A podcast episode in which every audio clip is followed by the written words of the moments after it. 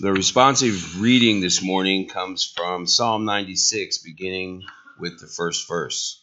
Sing to the Lord a new song. Sing to the Lord, all the earth. Sing to the Lord, praise his name, proclaim his salvation day after day. Declare, declare his glory among the nations, his marvelous deeds among all peoples. For great is the Lord, and most worthy of praise he is to be feared above all gods. For all the gods of the nations are idols, but the Lord made the heavens. Splendor and majesty are before him, strength and glory are in his sanctuary. Ascribe to the Lord, O families of nations, ascribe to the Lord glory and strength. Ascribe to the Lord the glory due his name. Worship the Lord in the splendor of his holiness. Tremble before him, all the earth. Say to the nations, The Lord reigns. The world is firmly established, it cannot be moved. He will judge the peoples with equity. Let the heavens rejoice, let the earth be glad, let the sea resound and all that is in it. Let the fields be jubilant and everything in them. Then all the trees of the forest will sing for joy. They will sing before the Lord before he comes. He comes to judge the earth. He will judge the world in righteousness and the people in his truth. Say to the Lord, the Lord reigns. The New Testament lesson for today comes from the book of Matthew, 22nd chapter, beginning with the 15th verse. Then the Pharisees went and plotted how to entangle him in his talk. They sent the disciples to him along with the Herodians, saying, Teacher, we know that you are true and teach the way of God truthfully, and you do not care about anyone's opinion, for you are not swayed by appearances. Tell us then what you think. Is it lawful to pay taxes to Caesar or not? But Jesus, aware of their malice, said, Why put me to the test, you hypocrites? Show me the coin for the tax. And they brought him a denarius, and Jesus said to them, Whose likeness and inscription is this? They said, Caesar's. Then he said to them, Therefore, render to Caesar the things that are Caesar's, and to God the things that are God's. And when they heard it, they marveled, and they left him and went away. This is the word of the Lord. Thanks be to God. Before we open this portion of God's Word, let's pray together and ask Him to teach us.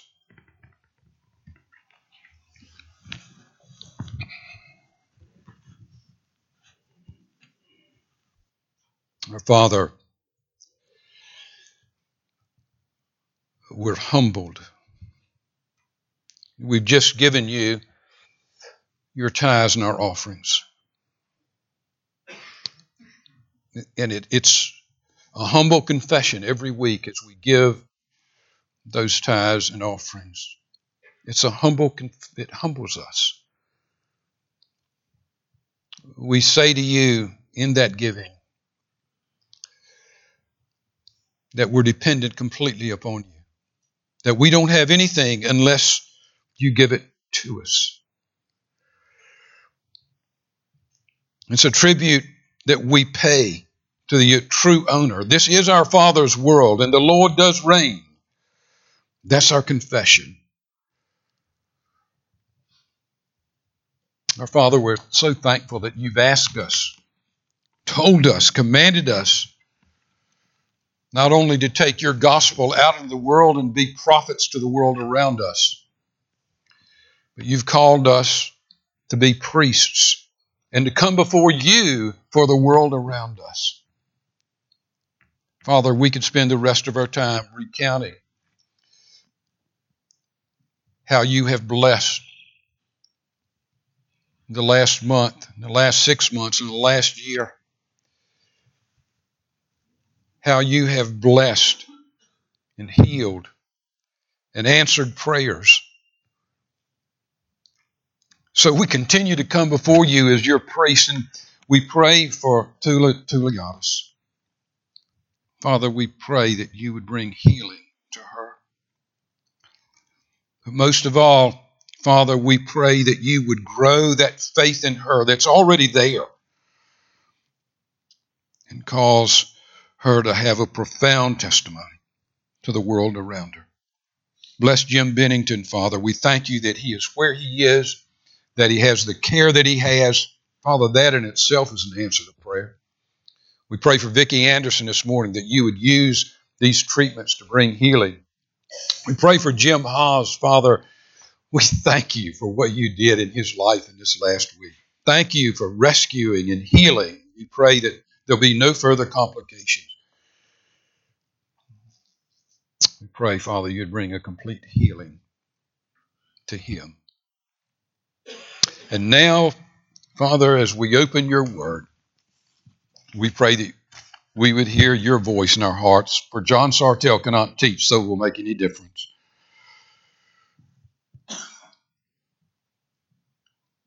We've heard your voice in the past in this place. Father, you've changed us and you continue to change us. This morning we pray that you would speak. Maybe, maybe someone hear, hearing, really hearing for the first time. We pray when we leave here in a few minutes that we will know you have spoken. In Jesus' name and for his glory. Amen. Jesus in Caesar's world, or is it Caesar? Or is it Jesus in Caesar's world, or is it Caesar in Jesus' world? I want to come immediately to the first point this morning as we look at this passage. And we see Jesus in the midst of a hostile world in this scene. Look at verse 19. And the scribes and chief priests sought to lay hands on him at that very hour, for they perceived that he had told this parable against them. But they feared the people. So they watched him and sent spies who pretended to be sincere, that they might catch him in something he said, so as to deliver him up to the authority and jurisdiction of the governor. Look at Matthew 22 15. Then the Pharisees went and plotted how to entangle him in his talk. And they sent their disciples to him along with the Herodians, saying, Teacher, we know you are true and teach the way of God truthfully, and you do not care about anyone's opinion, for you are not swayed by appearances. Tell us then what you think. Is it lawful to pay taxes to Caesar or not? You saw last week in an excellent message preached by Tyler that Luke began the 20th chapter with the chief priests, and the scribes, and the elders coming after Jesus, attacking Christ. In the scene before us this morning, we see that continues. It's a theme of the entire chapter. Now we see the Pharisees and the Herodians joining in these hostile attacks. In the very next scene, next week, we'll see the Sadducees come to join in those attacks. These were not polite theological debates. Their goal was to destroy him. Look at verse 20. So as to deliver him up to the authority and jurisdiction of the governor. They, their goal was to have him executed by the Roman government. This is repeated. This same thing is repeated again, the statement's repeated again at the beginning of chapter 22 in verse 2. Look at it. And the chief priests and the scribes were seeking how to put him to death. The world has not changed. We do not live in, Christians do not live in a kinder time today. Go back and look at the last hundred years, from the year 1900 to the present. More people, more Christians have died in this world than any other single century before that. Did you know that? We need to look at this passage and understand this truth. The world is not neutral. Some of the most powerful individuals and institutions around us are violently opposed to Christ. The irony is that even, even inside churches today, The incarnation is denied. The deity of Christ is denied.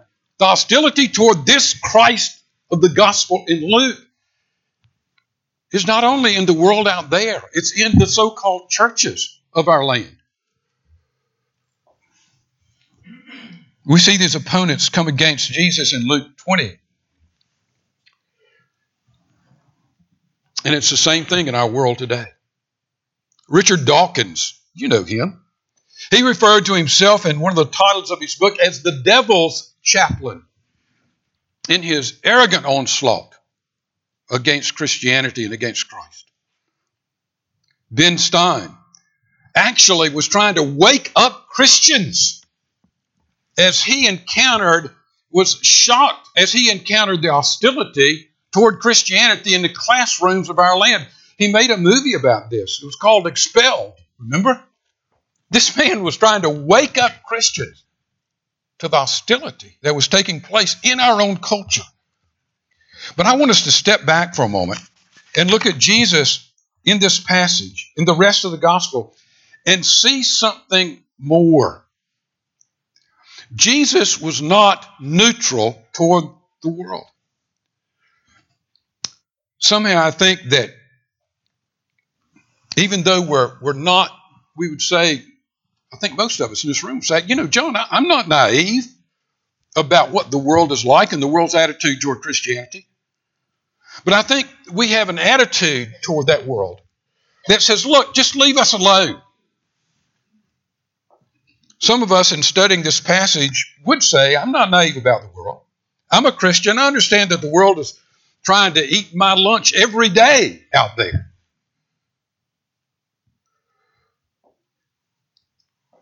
But there's a greater lesson to learn. Most of us are fighting a defensive battle, a defensive war. We're trying to fight off the world. You know what a war of conquest is? It's just what it says. It is a war in which a nation is trying to conquer another nation. You know what a war of attrition is? It's a war in which a nation is simply trying, simply trying to hang on to what it has. Not trying to conquer, just hang on. Now, what kind of war is Christ fighting?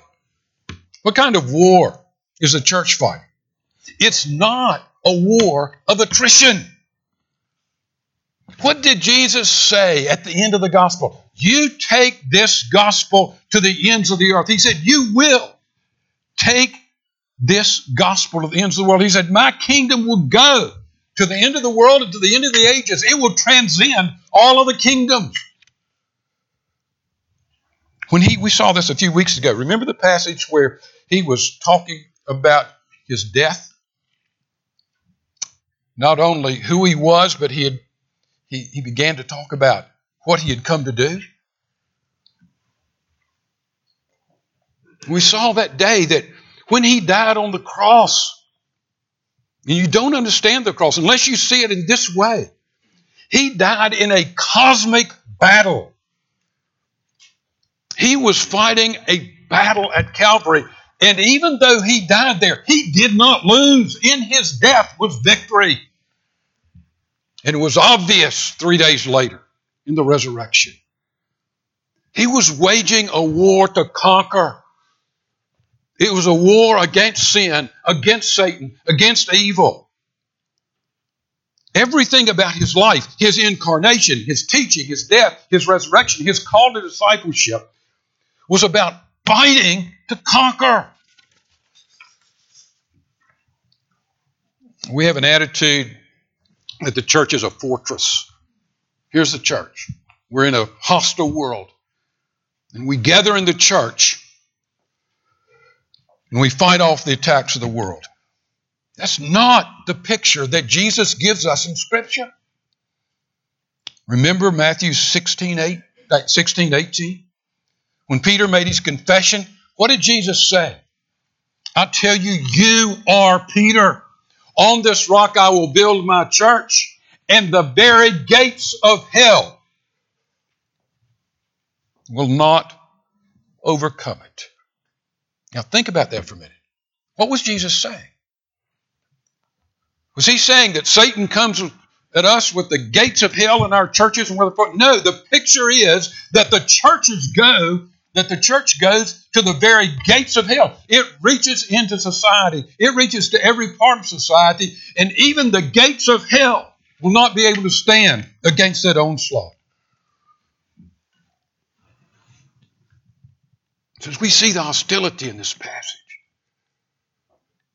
we understand we're living in a fallen world, and we're living in a world that's not neutral.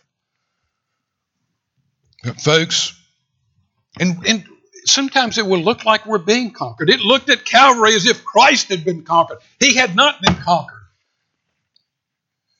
He was dying for our sins, and he accomplished it.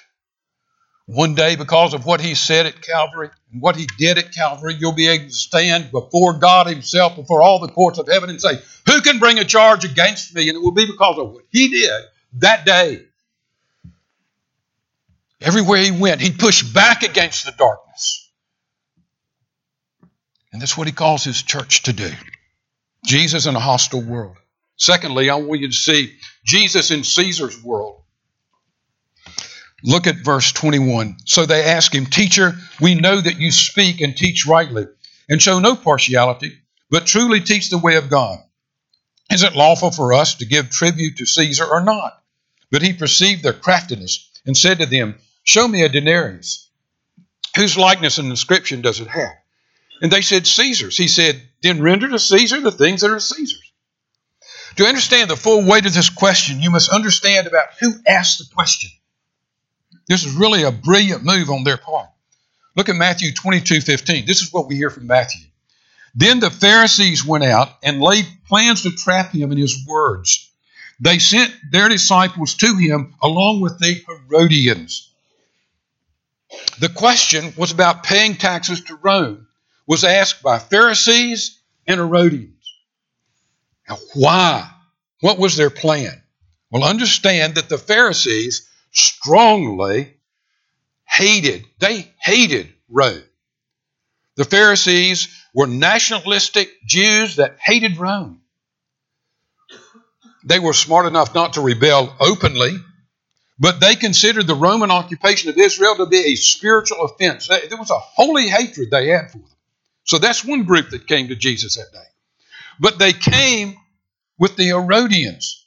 The Herodians were just the opposite as the Pharisees. The Herodians were Jews, they were Jewish, but they followed the political ploy of the Herods. They had formed an alliance with Rome for social, economic, and political gain. They had said, hey, you know what? This that Rome's here, that's just a truth we can't ignore. Let's see what good we can get out of it. And they, they allied with Rome. So they came to Jesus. Jesus, shall we pay taxes to Rome? If he said, if he said, yes, Israel, the Jews, should pay taxes to Rome. They, Rome has a right to these taxes. If he says that, the people in Israel, the people hated right. And the people would turn against Jesus. If he, if he said to the Pharisees, we should not pay taxes to Rome. They're a pagan, heathen government, and no taxes should be paid. The Herodians could go to Pilate and say, Jesus is preaching against the emperor. That was their plan. They used flattery. Look at verse 21. So they ask him, Teacher, we know that you speak and teach rightly and show no partiality, but truly teach the way of God. Flattery is the opposite of gossip. With gossip, we say behind someone's back what we would never say to their face. With flattery, we say to their face what we would never say behind their back. These people that asked the question, whether they were Pharisees or Herodians, they would have never talked to each other and said, Doesn't Jesus really speak the truth? You've just got to admire that he, he, he doesn't care what people think. He's going to tell you what the truth is. No, they would never say that. to each other behind. They hate him. They hated him. They thought he was blasphemous. They thought he was a liar. So there it's set. Why did Jesus ask them to show him a denarius? They had asked, Is it right for us to pay taxes to Caesar? The word Luke used for taxes was the Greek word phoron. It meant tribute. It was a tribute paid to Rome. It was a tribute paid to Rome because they were under the subjugation of Rome. When they paid the tax, the denarius had to be paid with a Roman coin. This was a Roman coin. It had to be paid with a Roman coin. And so they were admitting, when they paid the tax, they were admitting subjugation, that they were subject, ruled by Rome. Caesar's image was on the face of the coin. Jesus simply said, Whose face? They said, Caesar. Said, Then render unto Caesar what is Caesar's. It is lawful and right to give the ruling government its due. This tax belongs to his domain. That's what Jesus was saying. Rome provided and built, protected a road system. There was no kingdom previously in the world that previous to Rome that built the road system that Rome did. Rome kept order. There was a thing called the Pax Romana, the Roman peace. Rome might have been a powerful bully, but she kept peace on the playground. Province did not fight against province because Rome would come in and squash both. It was on the Roman roads that the gospel spread. If you look at, if you study the history of the early church, these roads that Rome built, this is what God was doing. This God superintended all of this. How did Paul travel? How did the Christians travel? How did the gospel spread? It spread on those roads, and it spread under the Pax Romana.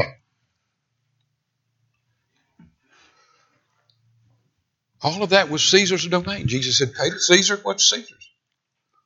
This did not fall on deaf ears. Listen to Paul in the book of Romans. Look at Romans 13 1.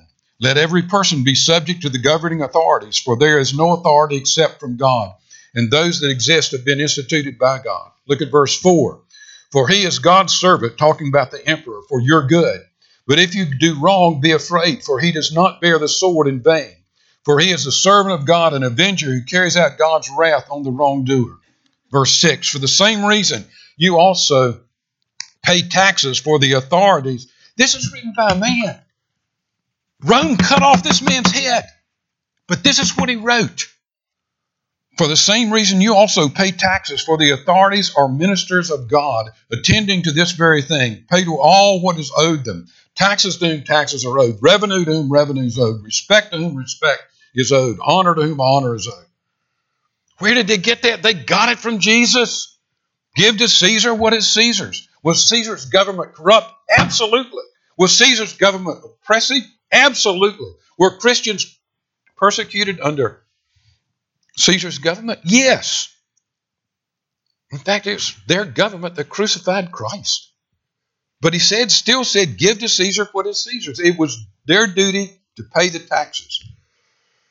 Caesar would one day answer to God for how he reigned and how he used those taxes.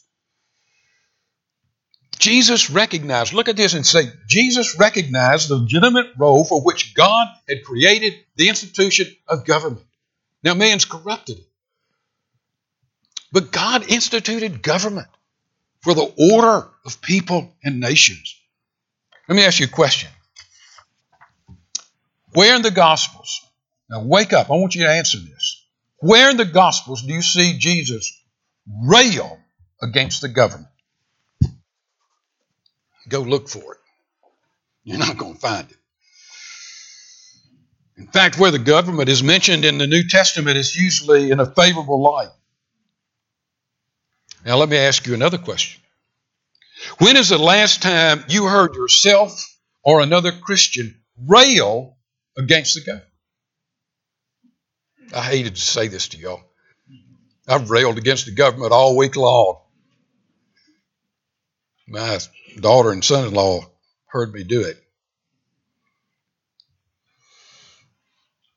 I believe that we as Christians have adopted a view that becoming involved in government is something akin to becoming involved in a brothel. And most of you, us would say, Amen. Our motto is you cannot be a Christian and be involved in politics. People, that's a sinful idea. It's right out of the pit of hell. It's something that Satan has sold us because this has taken Christians out of the political arena. It is what take that is it is what has taken Christians out of legitimate arenas. God made the arts. Writing and acting are callings of God. God commanded education and scientific study. Why don't we have more Christians in these vocations? Because we have mottos like you can't be in the arts and be a Christian. You can't be in politics and be a Christian. You can't be a scientist and be a Christian. Folks, you choose the arena. I don't care if you're digging ditches. It's hard to be a Christian in a fallen world. It's difficult to be a Christian, period, in this fallen world. Young people, don't you believe what has been sold to our generation? I hope many of you grow up and become mayors and councilmen and councilwomen and senators and representatives and justices, judges, governors, presidents.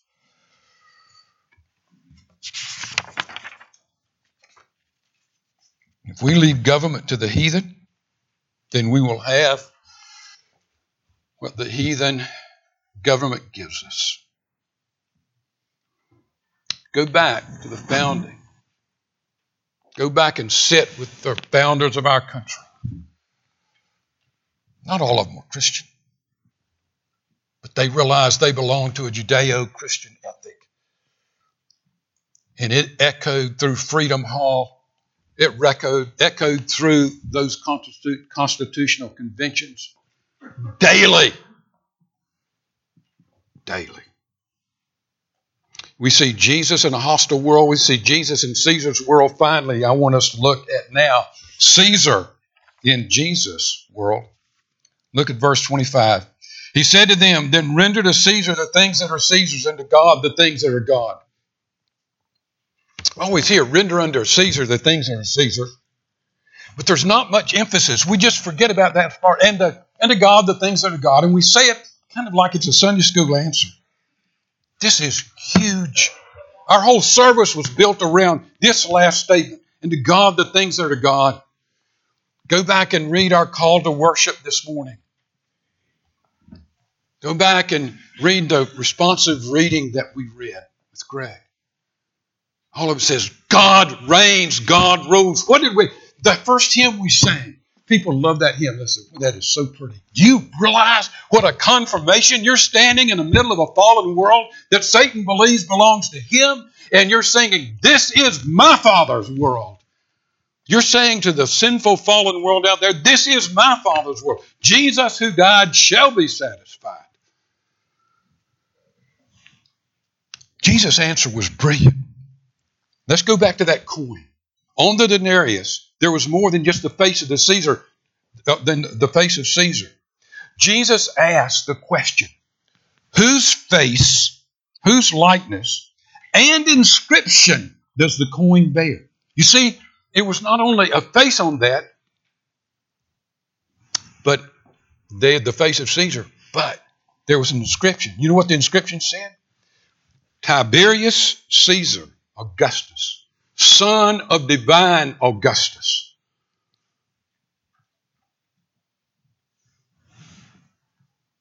He was saying that Augustus, Caesar, was God, and that Tiberius Caesar was the Son of God.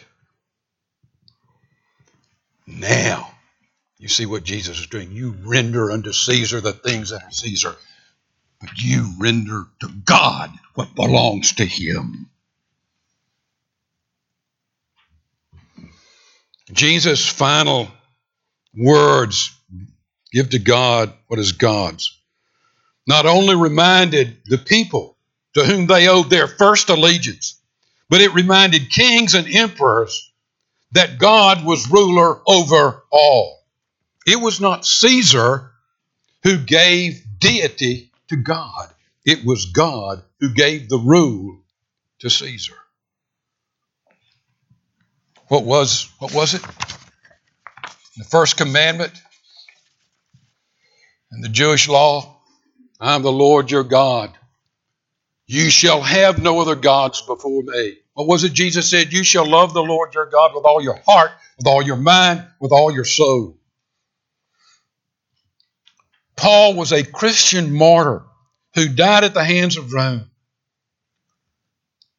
And he was a Roman citizen, born in Tarsus.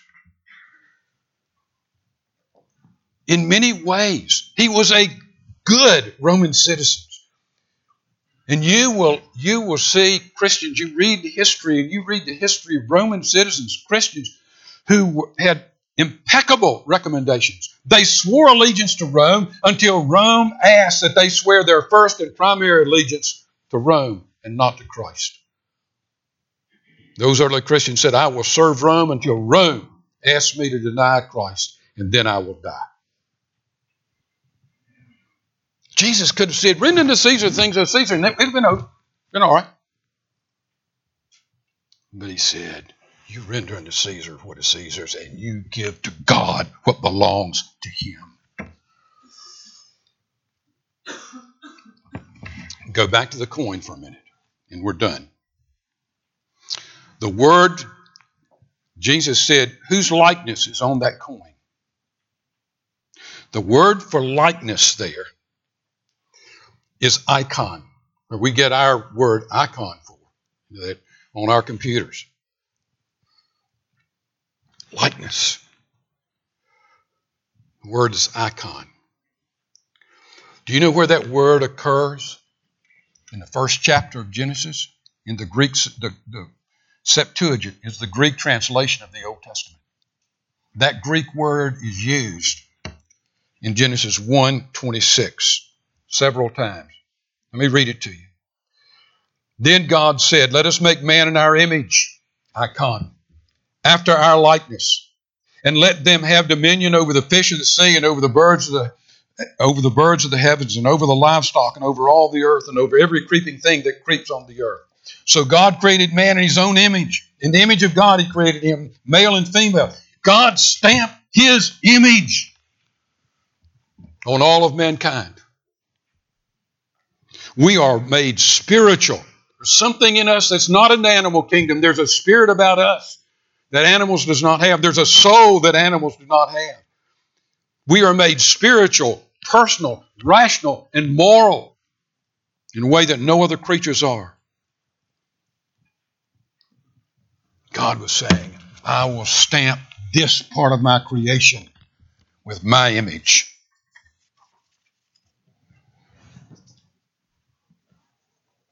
Jesus was saying, You render unto Caesar what is Caesar, that's this coin. But you render to God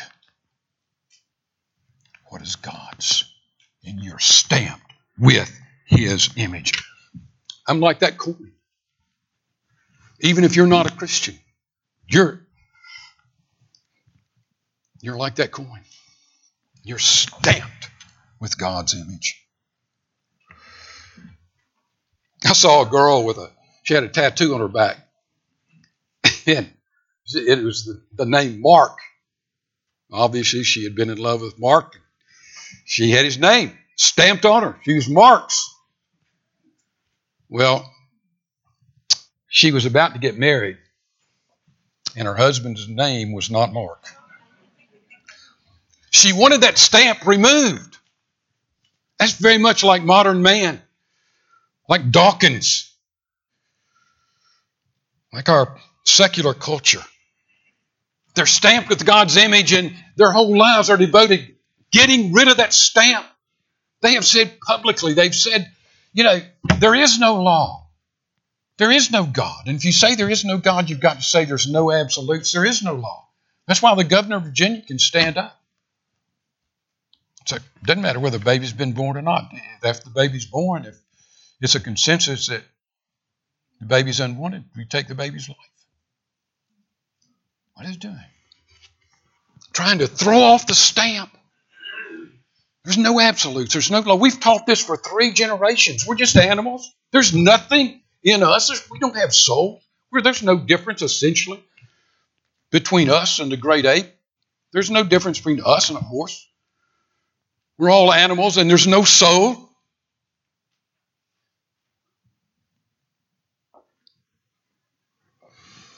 Jesus was saying here, you're stamped. You're stamped with God's image. That was our confession and worship this morning. Maybe you've never confessed that. Maybe you're not a Christian. This morning you can do that for the first time. You can say, you know, I am stamped. God's image. God calls you. You give to God. That's why we're redeemed, so we can do that. You give to God what is God's.